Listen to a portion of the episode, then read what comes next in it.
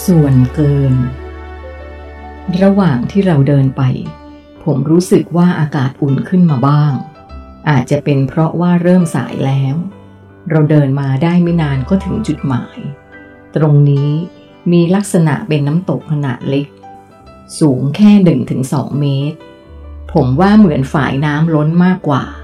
แต่เป็นฝายธรรมชาติ เหนือน้ำตกนี้ขึ้นไป เป็นเวิ้งน้ำกว้างขวางพอสมควร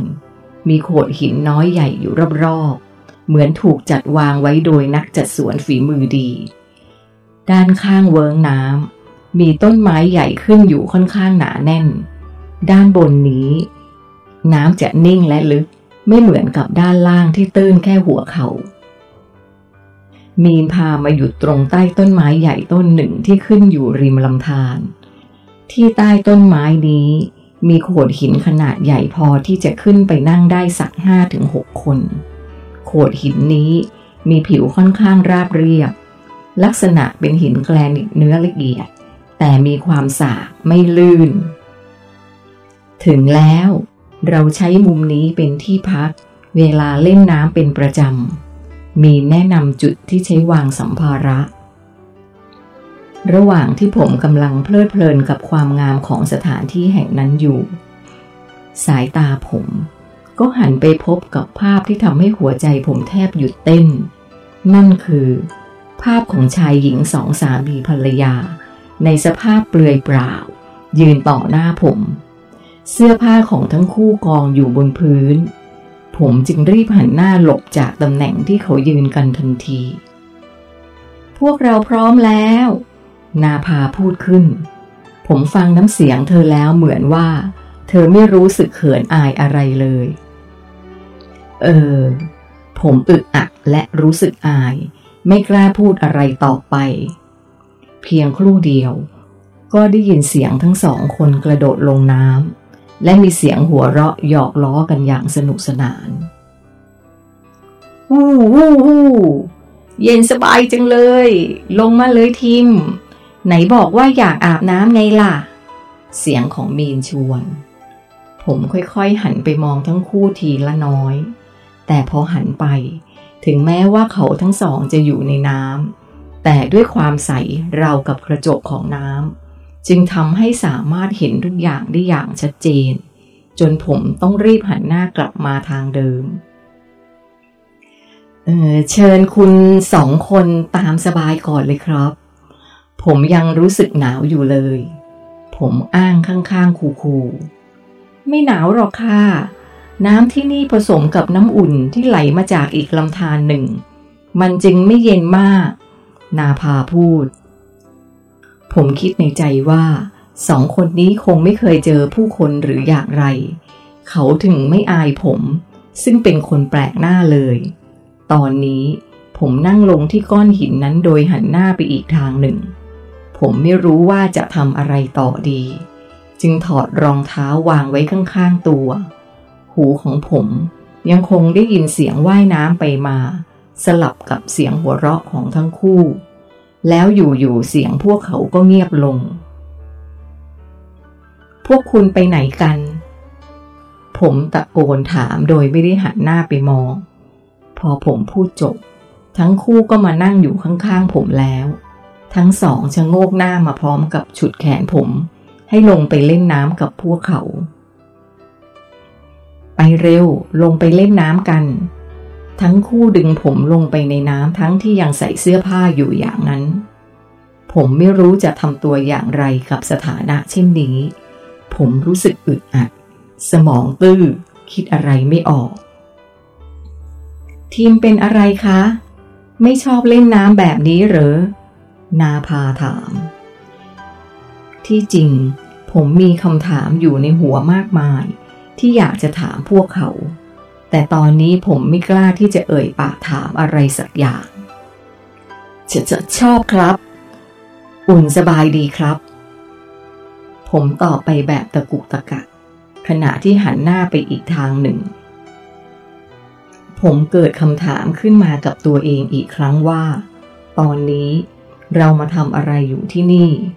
ที่นี่เป็นสถานที่ที่สวยงามราวกับสวงสวรรค์ รูปร่างหน้าตาของคนทั้งสอง ก็งดงามราวกับเทพประบุตรเทพธิดา อากาศรอบตัวผมก็รื่นรมน่าอยู่อาศัย แต่ผมกลับรู้สึกว่าเป็นสิ่งแปลกปลอมของที่นี่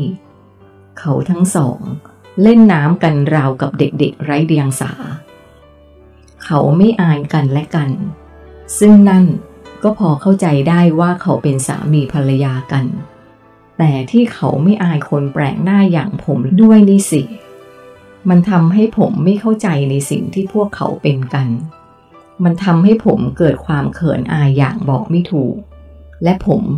รู้สึกว่าผมเป็นส่วนเกินของพวกเขา พวกเราใช้เวลาในการเล่นน้ำกันประมาณ 20 นาที ซึ่งสำหรับผมรู้สึกว่า มันนานเหลือเกิน เพราะแต่ละนาทีนั้นผ่านไปด้วยความอึดอัด ฉันขึ้นไปเตรียมของก่อนนะ เสียงของนาภาบอกกับมีน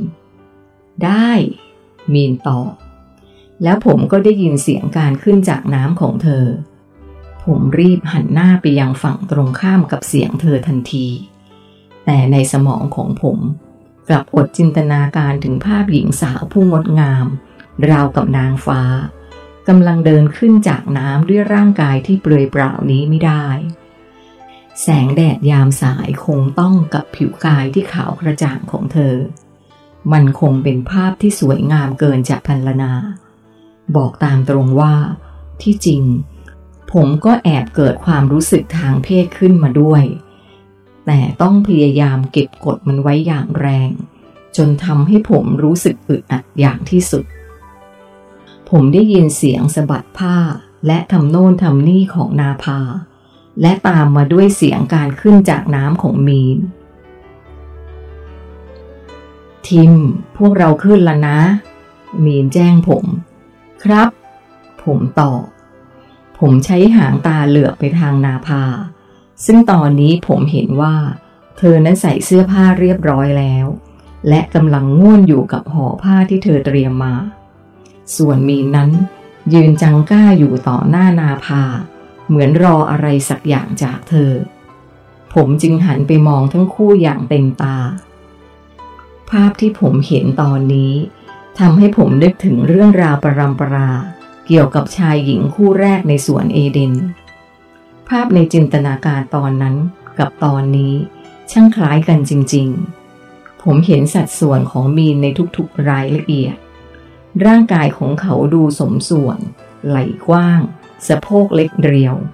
หน้าท้องไม่มีไขมันแม้แต่น้อย ขาเรียวเล็ก แต่อุดมด้วยกล้ามเนื้อ ยืนอยู่ท่ามกลางธรรมชาติที่สวยงาม